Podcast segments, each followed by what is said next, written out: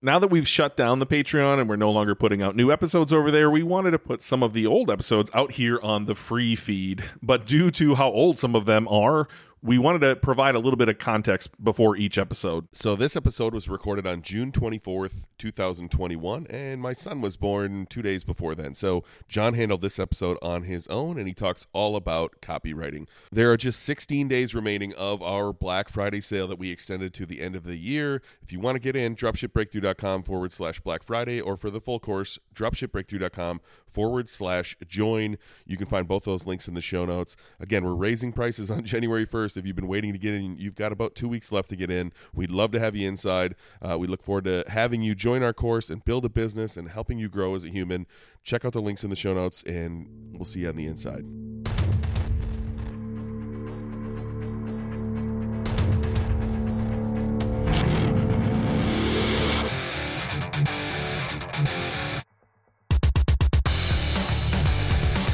Hey, hey guys, it's Jon here, and welcome back to the Dropship Podcast. And this is, of course, episode fourteen.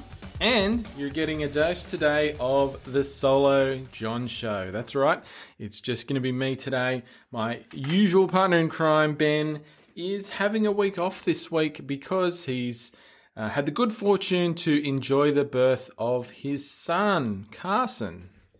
Uh, was born earlier this week. Uh, very healthy looking boy, very big boy. Um, and uh, I haven't, well, I haven't had a chance to chat with Ben since. Um, I can't imagine, I can only imagine he is very happy. It's Ben's first biological child. He is a stepfather already. Um, and it's certainly, you know, a massive life thing to go through. Uh, certainly as somebody who has four children, I can attest to that.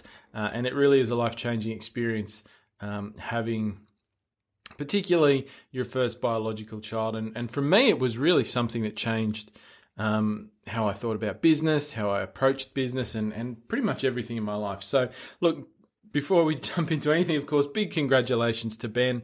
Um, feel free, guys, reach out, share share the love with him, uh, tell him congratulations, and no doubt, uh, you know, we'll share some sh- share some pictures of young Carson Um, in the not too distant future, and a bit more information about that. I'm sure me and Ben will talk about that on an upcoming show. Uh, but we still wanted to get something out to you today. So today you're going to be listening to just me arguing with myself uh, about copywriting. So um, we're going to talk through today uh, some actionable steps that you can uh, implement in your business to help you uh, produce better copy for uh, your products on your high-ticket dropshipping site. And so we're going to talk through, I guess, a, a structure for product descriptions and things like that, and some of the uh, the aims of what you're trying to do with your copy. And I think this is an area that doesn't really get as much attention as it deserves for high-ticket dropshipping businesses. So I don't hear a lot of people talking about this.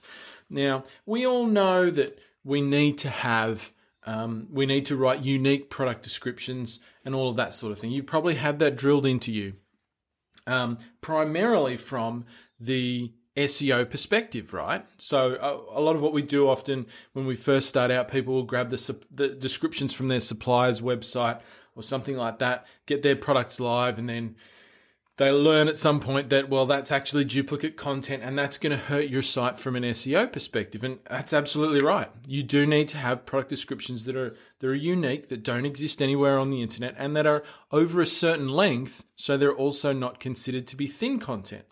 So that's from the S E O perspective, and that is all one hundred percent true.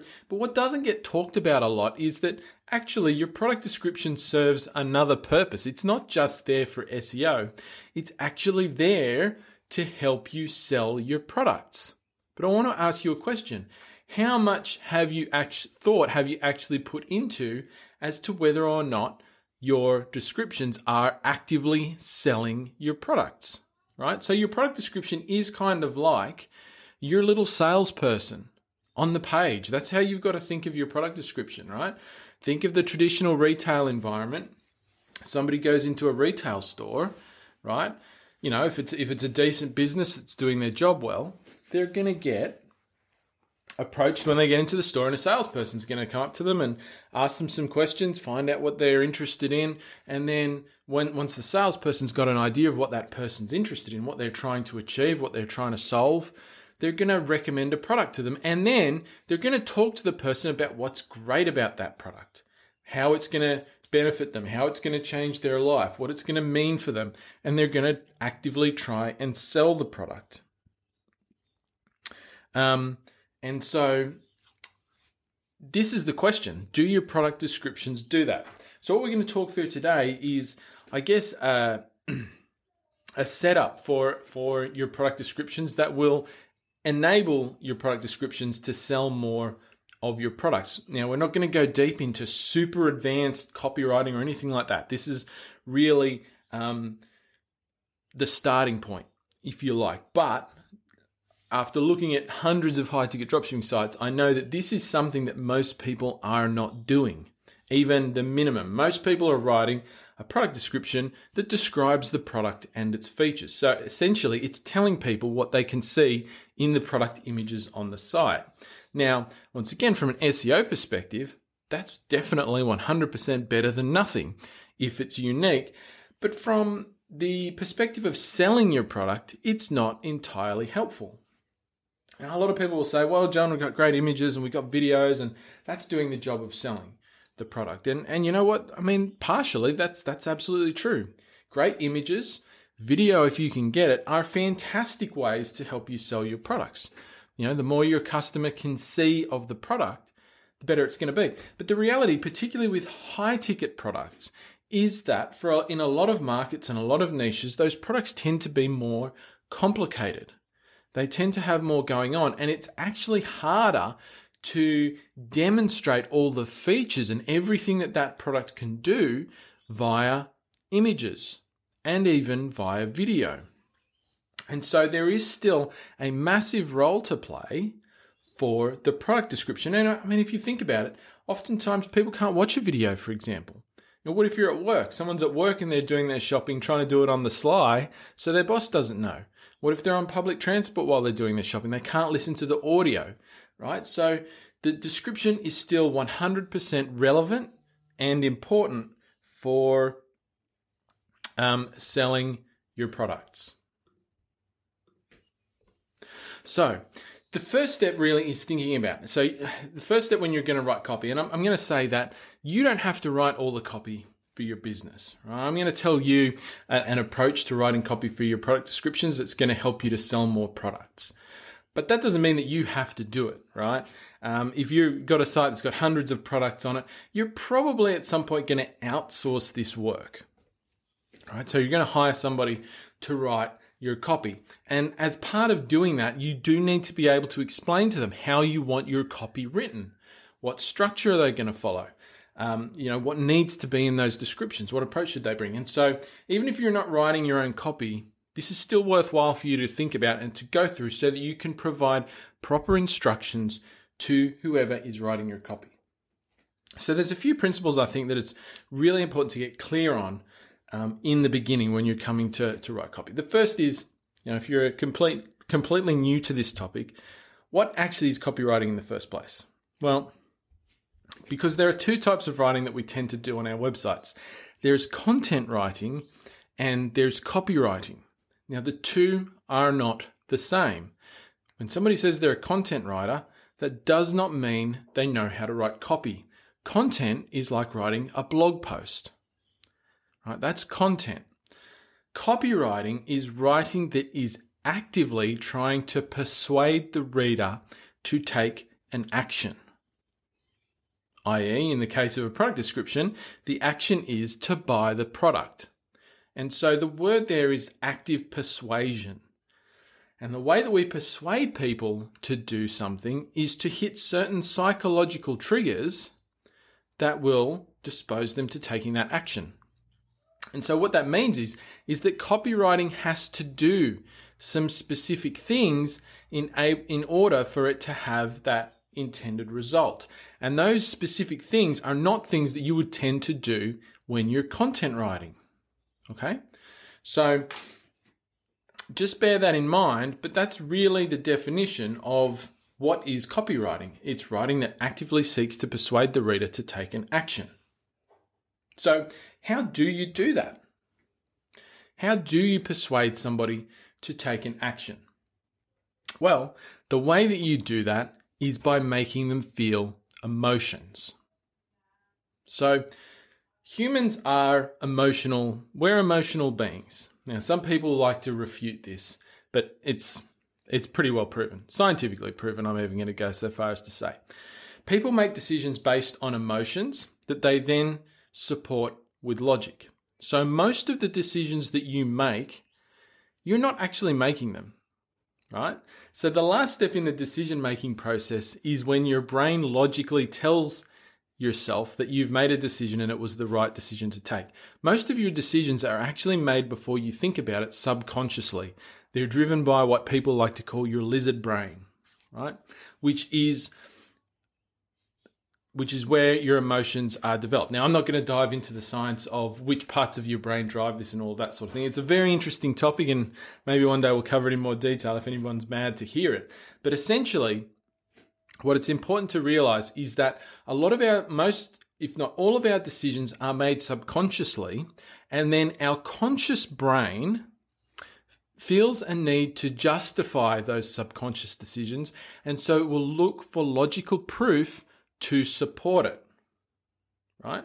So what that means is, is that to get somebody to subconsciously make a decision, we need to trigger emotions in them. And then to make sure that decision sticks, we need to provide them logical support for the emotions that they're feeling. Okay, so stick with me here, right? Whereas if you don't trigger someone's emotion and you just give them logic, they're less likely to make the decision and take the action that you want them to take. And so where most people in high-ticket dropshipping are at with their product descriptions is they're giving people just logic. They're saying, this is what the product is. This is what you can see. This is what it does, right? So they'll have a simple, you know, few paragraphs of description of the product, and then they'll have a list of the benefits and then a list of the specifications of the product. You know, it's this size. It's got this many widgets. It does this. It does that, right? That's all logic, right? Which is important. You need that stuff. You absolutely need that stuff. And a lot of that stuff you're going to get off your supplier, right? The specifications, for example, they are what they are. They're not going to change, and you don't bring any creativity to that element of the description. But that's the last thing somebody needs when they're making the decision to buy a product. There's bits that come before that, though, which is what most people are missing, and that's the emotion. So how do you drive, or how do you get somebody to feel emotion, to experience emotion? Um, and what do I actually mean by that? Like, let's let's just break that down a little bit. And the way I like to talk about that is to go back to the notion that people are not buying your product for the product itself. Okay? They are buying the product to experience the outcome that the product is going to provide for them.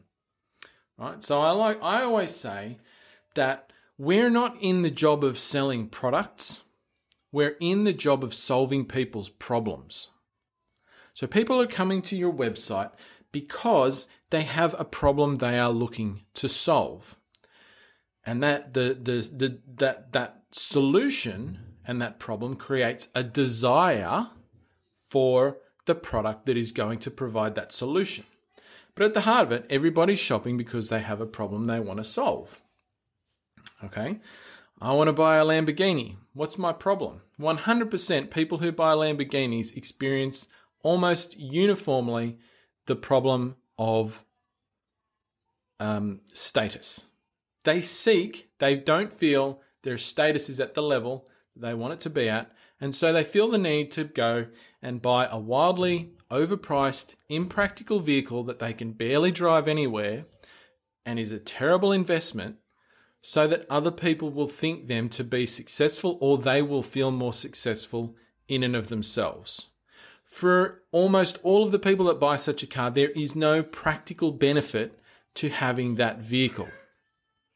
Okay. Now, sure, some people might buy them to take them out on a racetrack and race them. Once again, though, that's solving a different problem. Okay. And it's providing a different solution. But there is little practical benefit to spending half a million dollars on a car that you can barely drive anywhere without damaging it, or that costs you tens of thousands of dollars to maintain, for example. And that's not why people buy it. They don't buy those cars so they can take their kids places, so they can pick up shopping down at the mall. They're buying them so that they will feel successful and they will feel a status. Now, there's nothing wrong with that. That's not a criticism. Uh, we all have different views on that, but that's the reality. You know, if I'm going out to buy a new surfboard, if John wants a new surfboard, John wants a new surfboard for a reason, you know. Um, and there, there could be multiple of those. I may have broken my last surfboard. So my problem is that I no longer have a surfboard. And I love to surf.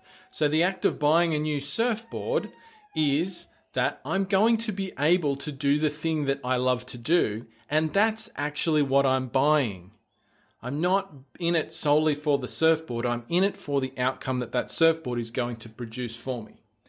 And so how this ties back to emotion is that if I can see when I'm going to buy that product, if I can feel that outcome, if I can have that outcome picture painted for me, I'm going to feel the emotions that I, that I would feel when I have that product and I'm doing that thing. I'm experiencing that outcome, that benefit in my life. And if I can feel that when I'm in the process of buying a product, then my, my emotions have been triggered, that subconscious part of my decision-making has been fired, and then I can consume the logic to support that decision. And so this is where you take your product descriptions or any other product copy you might write to the next level, is by focusing on how the product that you're selling is going to provide the outcome that the customer is seeking, the solution to their problem, the benefit in their life, however you want to term it, right? You want to paint the picture of how your product is going to do that and what that is going to look like for the customer. And so if you can do that, then your product descriptions will um, will play a much larger role in the chance of conversion on your site, particularly if you're doing that and no one else, none of your other competitors are doing it. And, you know, this brings us to an important part thing, right? You don't need to be an A-grade level copywriter to make this work. You don't need to hire A-grade level copywriters to make this work. The best copywriters in the world, they can charge six figures to seven figures for a single piece of copy, right? You don't need to be them. This is the important thing to note. You don't need to be amazing at copy. The, the little um, setup that I'm going to walk you through here will, in my experience, produce better copy than ninety-nine percent of your competitors. So in any market, your goal is just to be better than everybody else you're directly competing against. It's not to have the best copy in the world. Right? Because the reality is, for a high-ticket dropshipping store, you're very unlikely to have the best copy in the world, but all you need to do is have better copy than your competitors to experience the conversion rate benefits of doing this work in copywriting. And so just think of it this way. This isn't like an extra task for you to do. You're going to be writing unique descriptions anyway. This is more about saying, if you're going to be writing unique descriptions for S E O benefit, at the same time, write them so they benefit your business from a copy perspective. And the great thing about this is, is that if you write your descriptions for, that those two things are not in conflict, right? Writing for S E O and writing great copy, it's the same thing. If you write great copy, you're going to be writing great text for S E O as well. So what's the most important is not that you do these things separately or twice. It's just that you understand what things you need to include from a copy perspective, a copywriting perspective, into your S E O work. And if you do that, then you'll have made everybody happy. You'll make your customers happy, you'll make search engines happy, and you'll make your wallet happy at the end of the day. So I've kind of gone through some theory there. Um, and what does that actually mean, though, for a product description? Like, what does that actually have to look like on a page?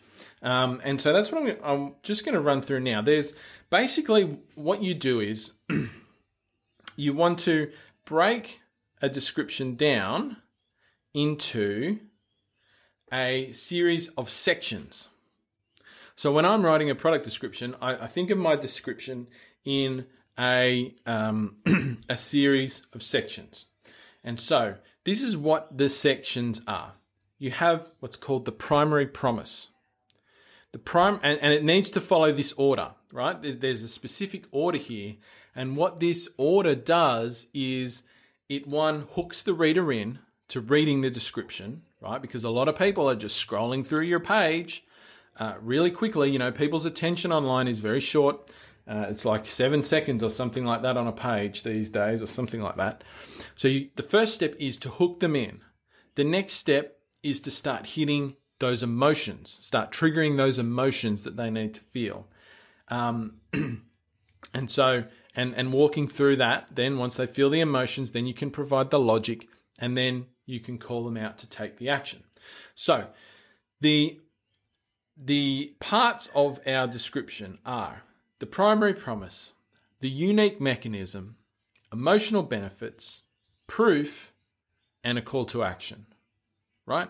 So every product description you write should have those five elements: primary promise, unique mechanism, emotional benefits, proof, and a call to action.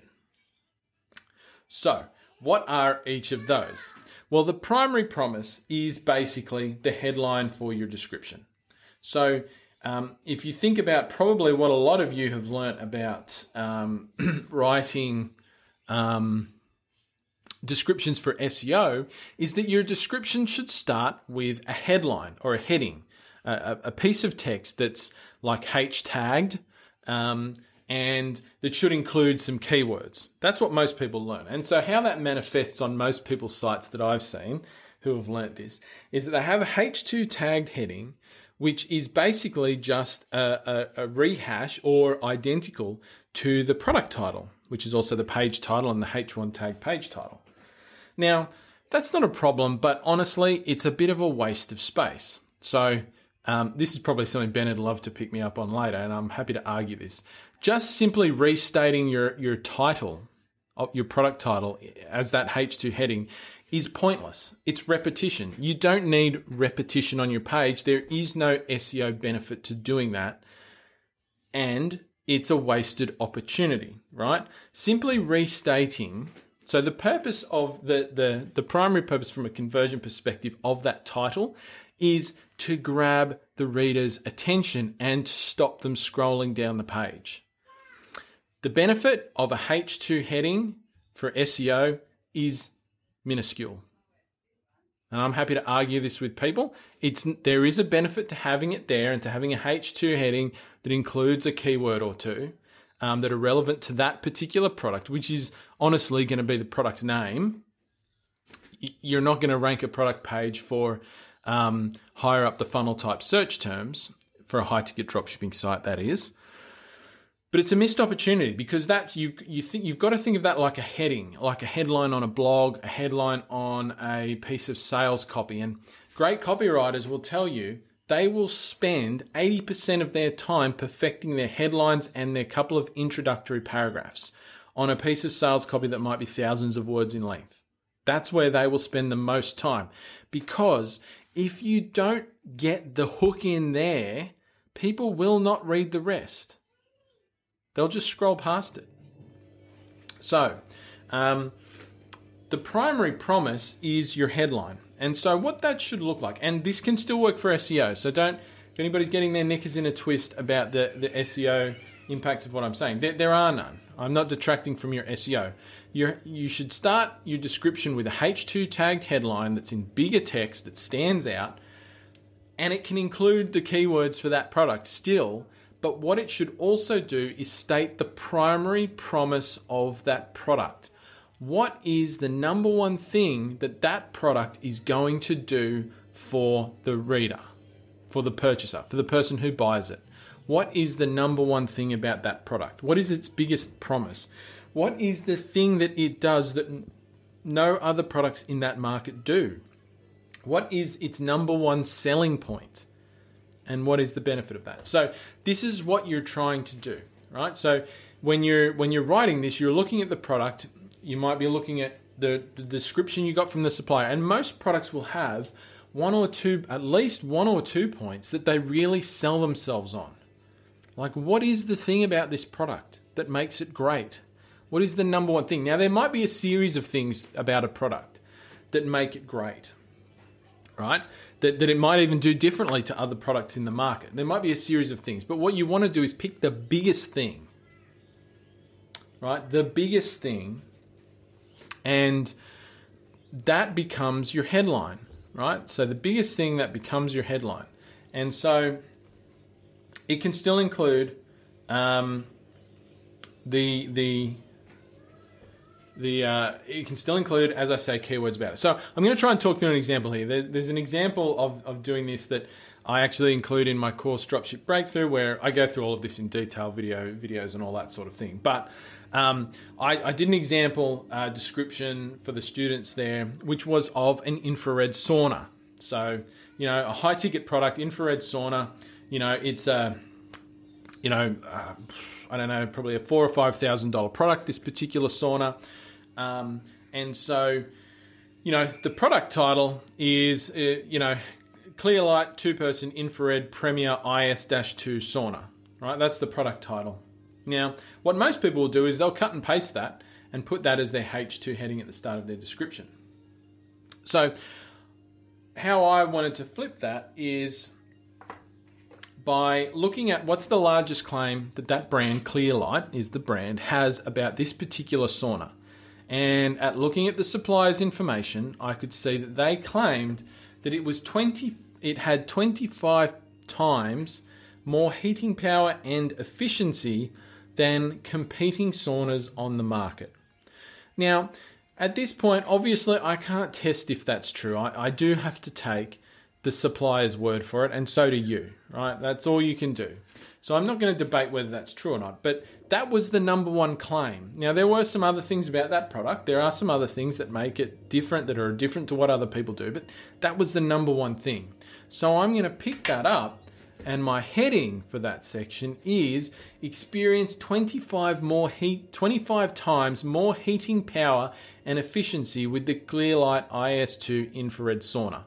So that's my primary promise, is that if somebody buys this particular infrared sauna, they're going to get twenty-five times more heating power and efficiency with the Clearlight I S two infrared sauna. And so right there, that's interesting, right? Now, if I'm a, if I'm somebody who's who's looking to buy this sauna, I'm going to read that and I'm going to go, wow, that sounds amazing, right? That sounds, that's grabbing my attention. Right here, um, I want to find out how this sauna is doing that. And so um, what I've also done there, though, you can see I've still included the product name, the brand, and the and the and the, the model name in that primary promise statement. So from an S E O perspective, I'm still getting that in there, right? Which I would have got in there any anyway, but I've just put some other stuff around it or with it to grab the attention of the reader. And so that's what you should do with the start of your description. That's the primary promise. So once we've hit the primary promise, we're then going to go into a few paragraphs of just body copy, right? Um, you've got somebody's attention. Now what you want to do is, to follow on with that primary promise, you want to paint a picture a little bit of what that person is going to experience in their life when they've got that product there, right? So how are they going to use it, um, and, and, and, and what is that actually going to be like for them? And so what I do next is to follow on with my primary promise is I will just dis- like sort of describe not the product, but describe a way that people will use the product and take advantage of that primary promise.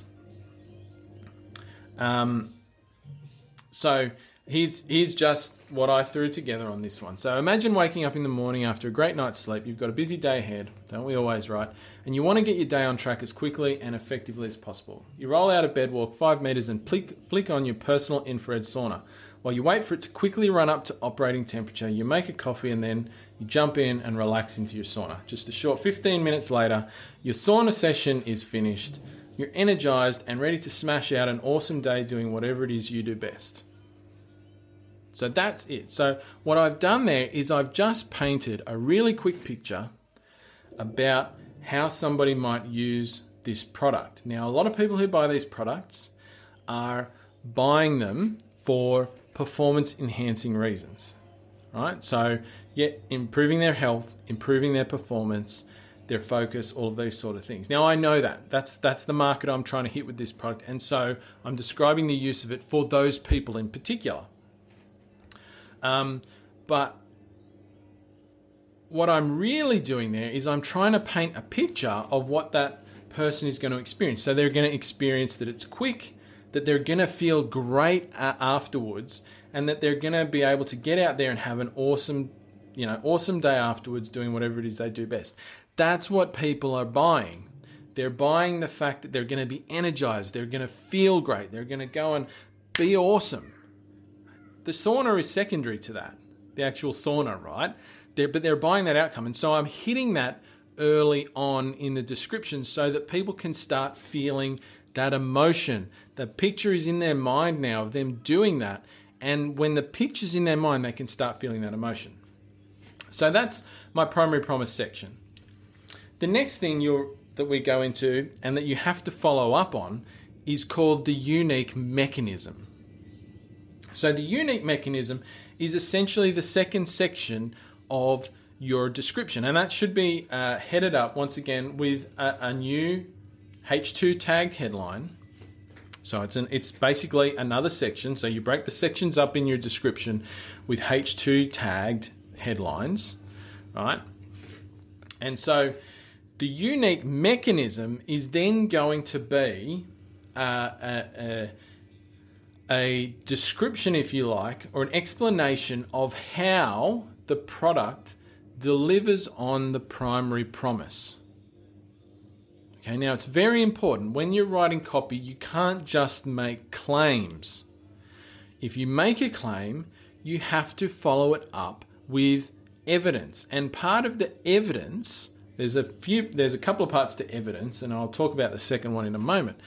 But the first part of evidence is by explaining how the product does it. What's the mechanism via which the product provides the primary promise? So if you make the primary promise without providing the unique mechanism, it just sounds like a, mar- a claim. And these days, people are pretty savvy to marketing claims that are unsubstantiated.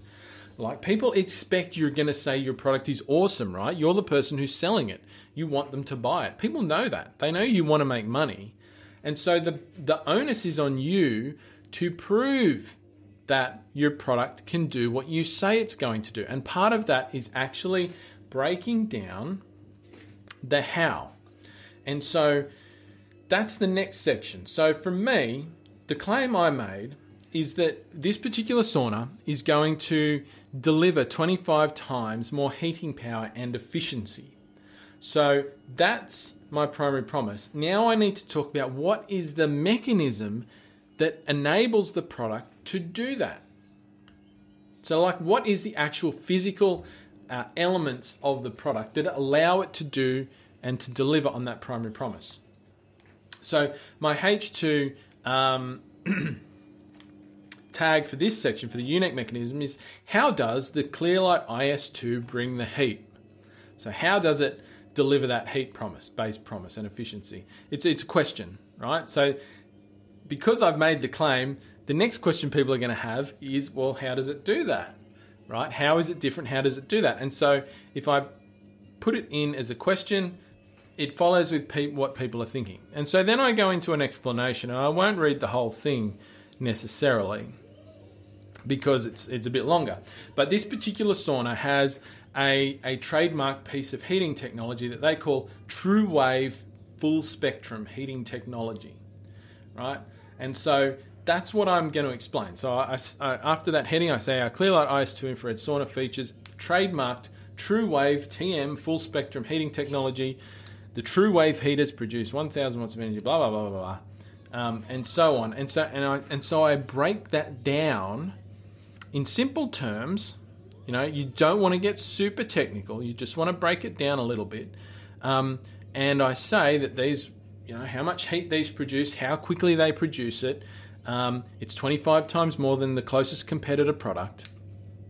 And, um, you know, that then gives people the start of the logic, right? So now, you know, they're feeling the emotion. They've, they've been hooked in by your promise.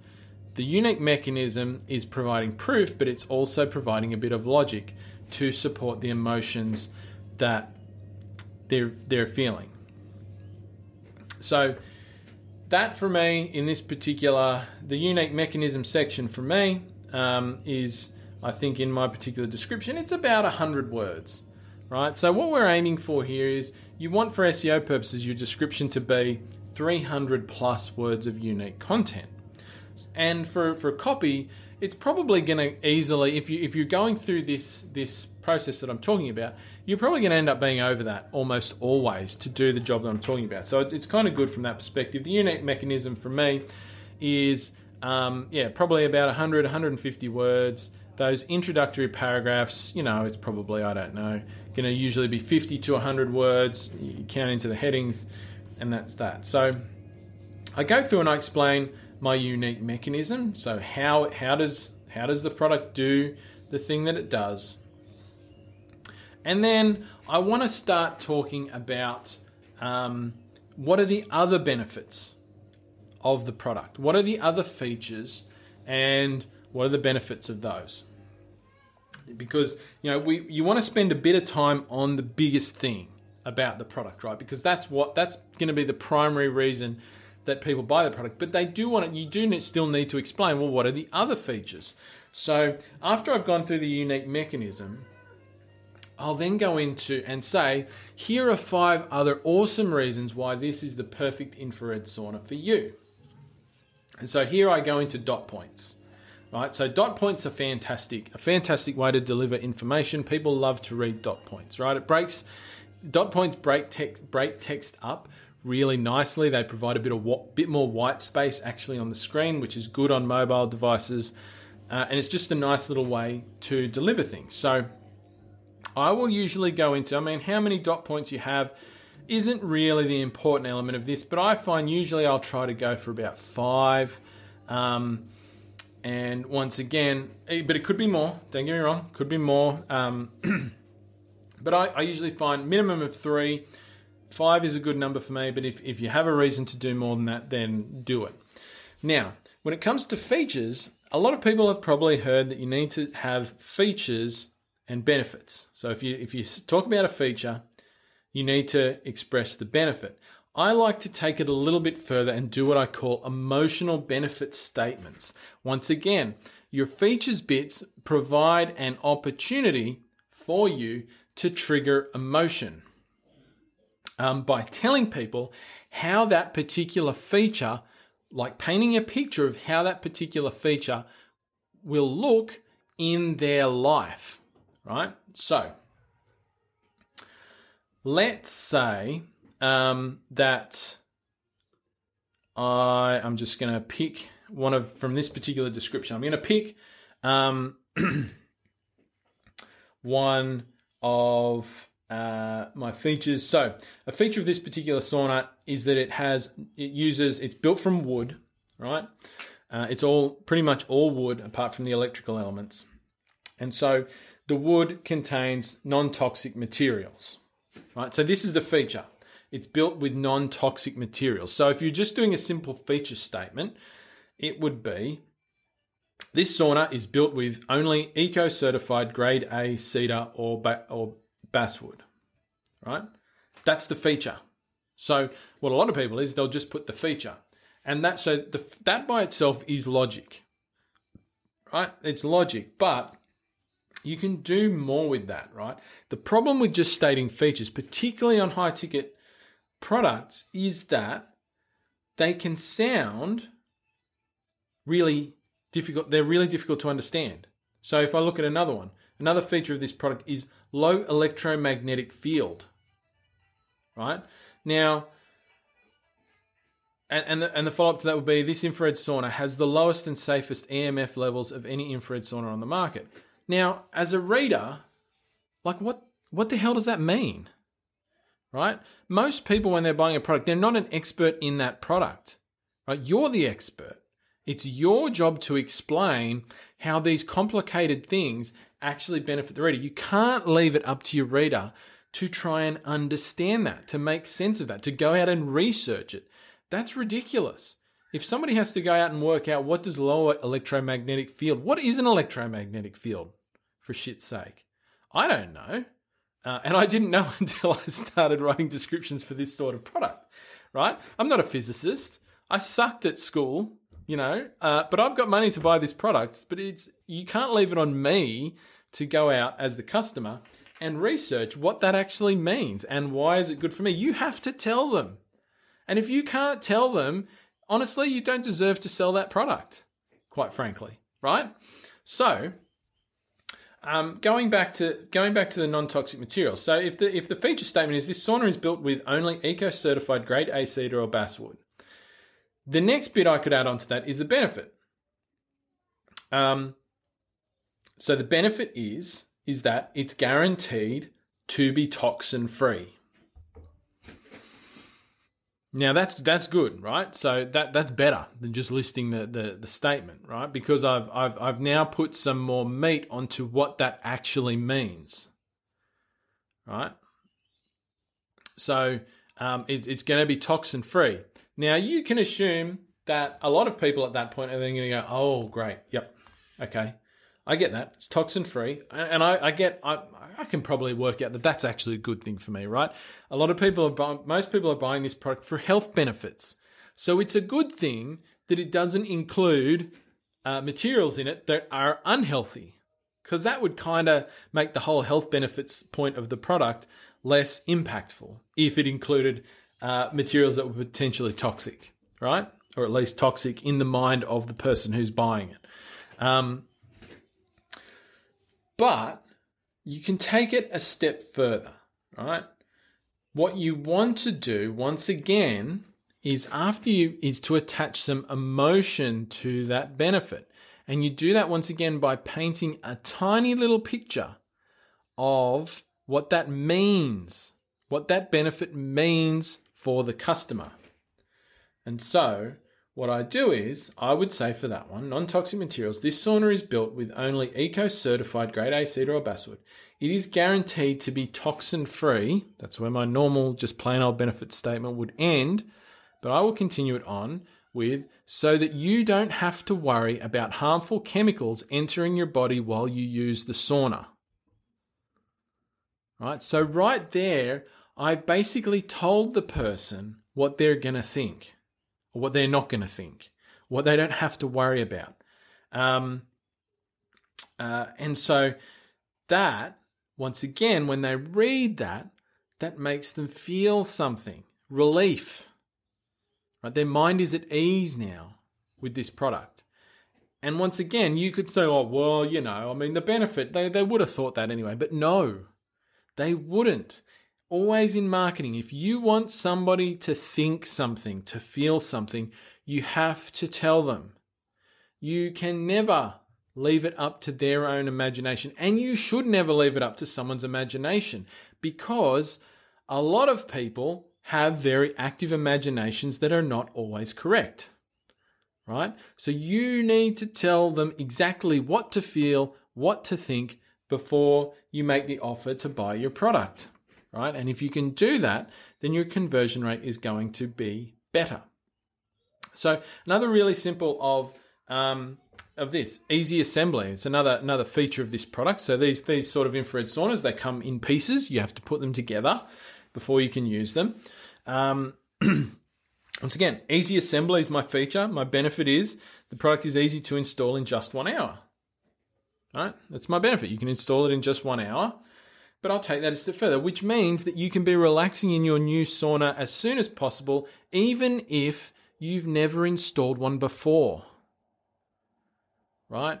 So once again, what's a worry that people might have when they're buying one of these products? Yeah, ah, okay. So a potential barrier is that I'm going to have to set it up. I'm going to have to put it together. And I'm worried that I'm going to screw that up, that it's really hard, that it's really complicated. Right? So one of the claims of this product is that it's easy to put together and you can do it even if you have no experience doing it. So you need to tell people. Most people will just say their, their feature benefit will be easy assembly. That'll be it. That's lazy. Don't stop there. Tell people what that means for them. Right? So once again, I'm making somebody feel relieved. I'm making somebody feel good emotions about this product. You know, I've given them the logic that it takes an hour and that it's easy, but I'm going, taking it a step further by saying, by painting the picture of relaxing in your, your new sauna ASAP. And you can do that even if you've never installed one before or never assembled one before. So this is what you need to do with your feature benefit statements. You need to think about, okay, so what does that benefit actually look like in someone's life? What does it actually mean in real terms? And then put that on, put that in, put that on the page. Tell somebody, paint the picture, right? You want to paint the picture. So that's our emotional benefit. So we've gone through, we've got a primary promise. We've got our unique mechanism in there, which is how the big thing works. Then we follow it up with another bang, bang, bang, bang. These are the features, these are the benefits, this is what you're going to experience as a result of those benefits in real terms that you can see in your head. We then want to fin- follow that up with proof. Now, once again, proof, I think this gets easier. So the best, what's proof? Proof is further proof that your product actually works and does what it says it will do. Now, if you're selling a product for the first time, this may be difficult and this may be something that you need to add in later. I'm going to say that because the best form of proof is proof from other people. So reviews, text reviews, video reviews are fantastic ways of demonst- are the best ways of demonstrating proof. So what I will do is if I've got reviews for the product, I'm going to chop some of those into the description at that point. All right? So after I've gone through my emotional benefits, I've gone bang, bang, bang, bang, bang, dot points. Here's what other customers experienced with this product. Now, this is not your main review widget. That can still appear on the page below the description or in a tab or wherever you're putting that. I'm just going to pick out three to five fantastic reviews of the product, and I'm going to put them into the description, right? So as images, you can cut them in as images, whatever you want to do, right? I'm going to put them in there. Um, if I've got video reviews of the product, I would insert the videos there. So you'd chuck the videos up on YouTube and you would embed them in a S E O-friendly way into your description at that point. So people can, because now people are primed to watch those and say, yes, those reviews tally with the emotions that I'm already feeling. They're primed to see at that point that other people are having a great experience with them. And it follows a logical order because if you provide the reviews before people understand how the product works, once again, it's not the right order, right? Reviews will have more impact once you've already framed the person around the product with your primary promise, your unique mechanism, your emotional benefits. The reviews are now providing logic, further logic. They're locking the person in further by saying, if you're feeling good about this product, that's right, because other people have also felt good about this product. All right? So you get some reviews in there. That's the best form of proof. Now, there are other, also other forms of proof in the high ticket space. So if you can't do reviews in the traditional sense because you don't have some, there sometimes are other options. So a lot of products, for example, will have um, like third-party research behind them. So research behind the technology. There may have been scientific papers on them. Um, they may have been tested and certified by other, you know, certification bodies. Uh, they may meet certain standards. Um, you know, they, they, there can be different ways to look at proof. And, and if those exist, um, then include them. You know, so if there is a scientific paper done, let's say, or some sort of research project done on the technology that lies behind a product, at that point, you can put a link to it in your description. You can say this, you know, this technology was looked at by researchers from the University of California, and this is what they found, that it does blah, blah, blah. And here's a link to the full thing, right? It's proof. It's proof that the thing works. And that is still fantastic. Or maybe it was reviewed in, you know, I don't know, like uh, Forbes or something like that. You know, some, somebody did a review of it in, in the media. Proof, once again, that the product um, may do what it says if it's a positive, a positive thing. So you're looking around for all of that sort of information. Now, if your supplier has reviews of the product on their website, you can use them. Uh, we've talked about this on the podcast before about the ethics of using reviews from other places. And I think, you know, you can use reviews from your supplier if they solely are about the product in question.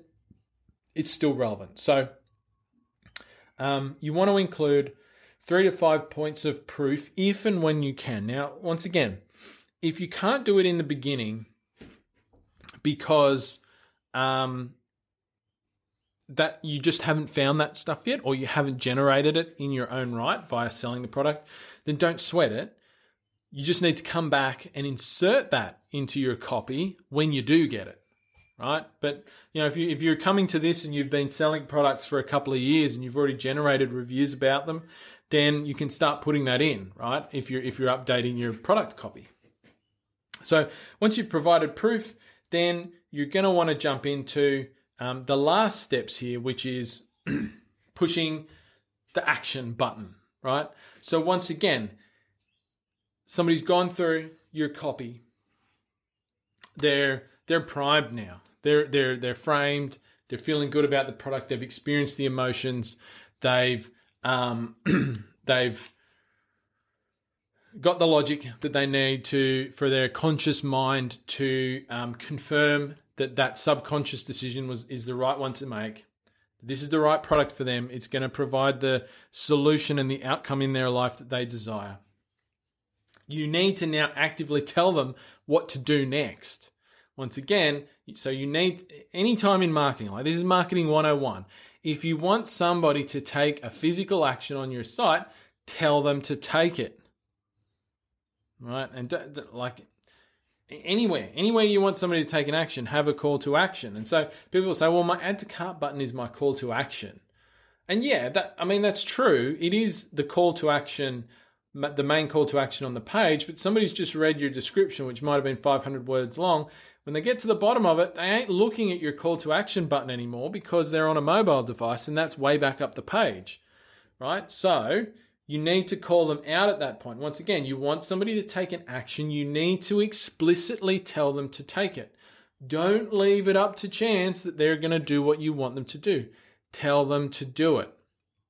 And so I'm going to have, after I've gone through my proof, just a, a summing up paragraph, short paragraph, and I'm going to tell them. So I'm going to say, the Clearlight I S two infrared sauna will provide you with the most convenient and powerful way to experience the multitude of health benefits of regular sauna use in the comfort of your own home. So I've got a paragraph there that just sums up everything else that I've told them in the, in the description, right? So I'm bringing them back to what they're trying to achieve. Then I say, hit the green buy now button and we will quickly quickly ship your very own easy to install sauna to your front door today. Call to action. I've told them what to do. Explicitly, it's a green buy now button.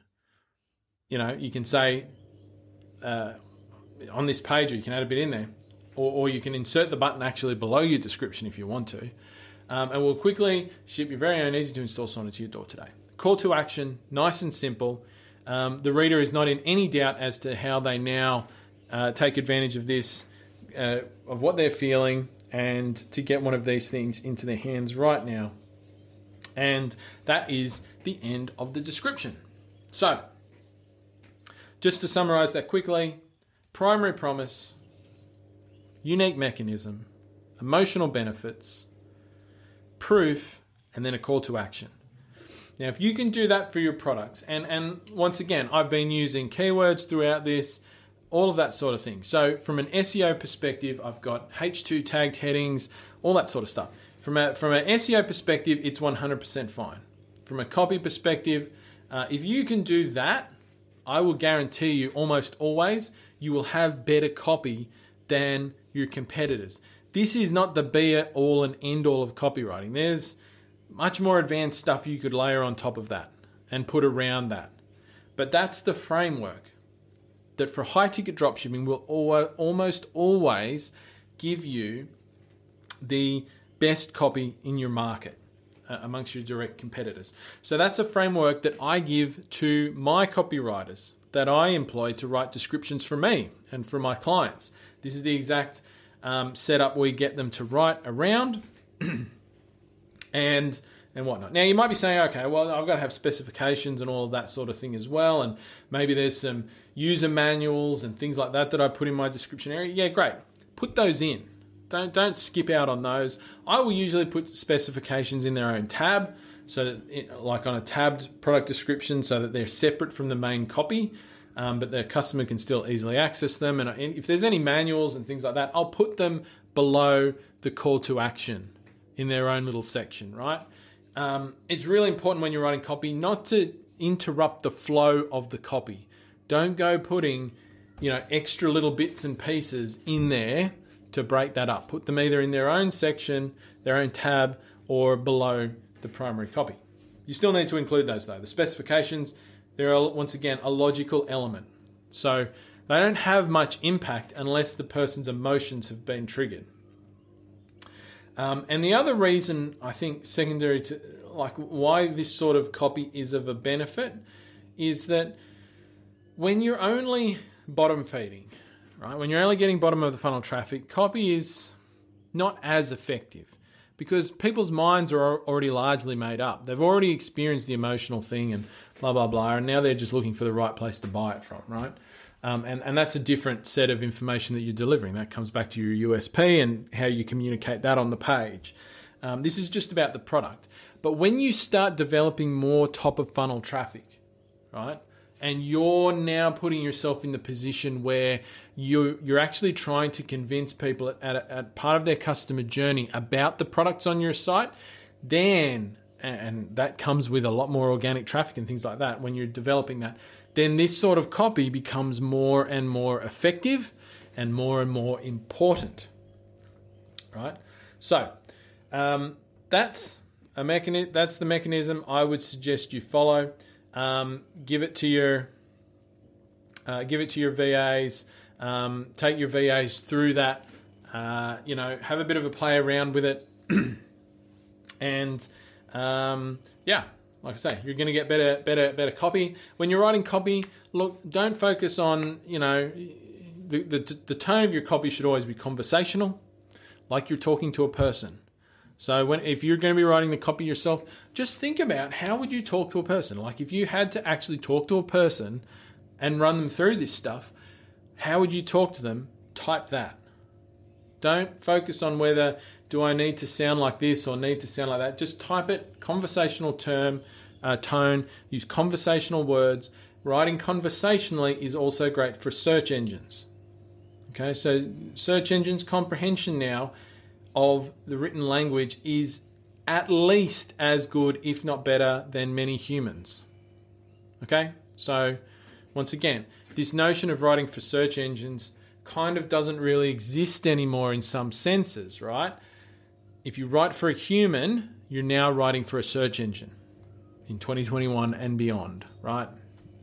So, write like you talk, write like you're talking, or encourage your your your your people you're outsourcing this to to to do so, um, and it'll be fine. Don't dig too much into that. That's that's not really that important anymore. So that's the setup. Give it a crack. Uh, I'd love to hear what you think about it. If this raises questions for you at all, um, then please post them up in the Facebook group.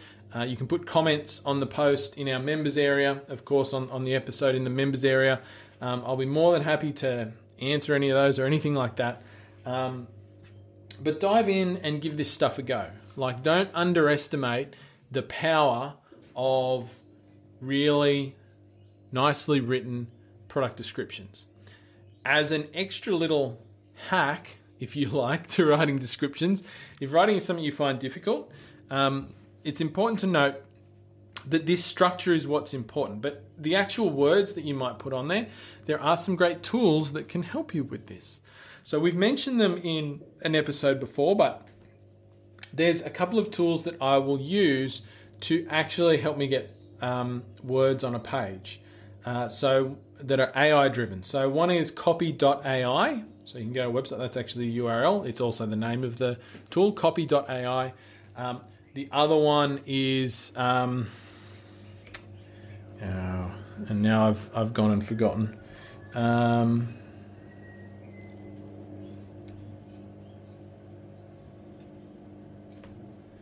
I'll remember the other one and I'll post about it somewhere. I apologise, I've completely drawn a mental blank. It's like copywriter dot A I, I think. So copy dot A I is my favourite.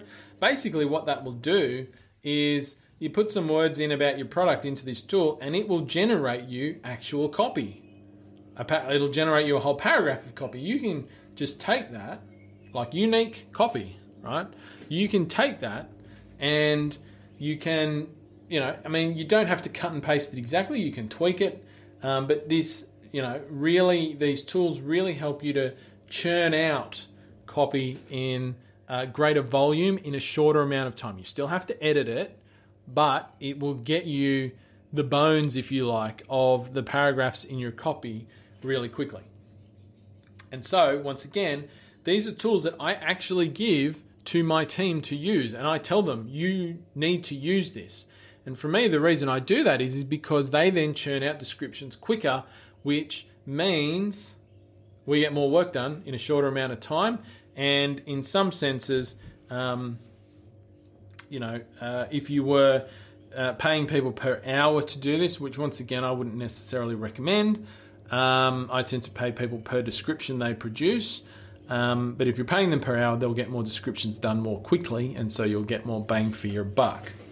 So that's um, that's a little tweak. Now, if you want to learn more about copywriting um, and, and this subject has really got your interest, and, and it should. It should get your interest, right? You having the ability to sell via text is like such a powerful thing, right? Understanding how to sell and then being able to put that into a page. And once again, this would equate to video content as well. So if I was going to sell something via video, this would this description would actually be the script for my video. It's the same. It's exactly the same thing. Now, I might tweak up the language a little bit because I'm going to actually be talking it on a camera, but nevertheless, I could pick up the description that I've written in this way and walk through it in a video, and I've got a video sales letter. That's that's essentially what it is. So learning how to the the The, the the the mechanisms that we've talked about here, the emotional triggers, how to do that. I mean, this is such a powerful thing for you if you want to be have long long-term success in online business, because once you know how to do this, you can literally sell anything. Like, this stuff works whether you're selling a physical product, a service, an information product, a digital product, a software, SaaS product. Like this all, it's all the same thing. And, and this is all born in sort of marketing one oh one going back generations, pre-internet, right? So exactly what I've talked to you about here, this is the same model that people were using in direct mail, in marketing via fax, um, you know, in books, in newspapers, Uh, it's it's there's nothing different here. Nothing changes because the psychology and the way that humans' brains work does not change. It has not changed, right? We don't evolve that quickly. Right? Our subconscious brain, particularly, works largely the same way that it did one hundred years ago, two hundred years ago, five hundred years ago, right? And yes, the way we consume these messages may have changed over time, and our attention spans may have got longer or shorter, making some of these things more important. But fundamentally, the way that humans decide to take an action hasn't changed in the history of marketing. And so if you want to learn more about this topic, then there's a few books that I would recommend that you read, right, if you haven't already. And we've recommended some of these. Um, and once again, you'll recognize some of the names here. Breakthrough Advertising by Eugene Schwartz is the number one book, right? You read that and your brain will just be like, wow.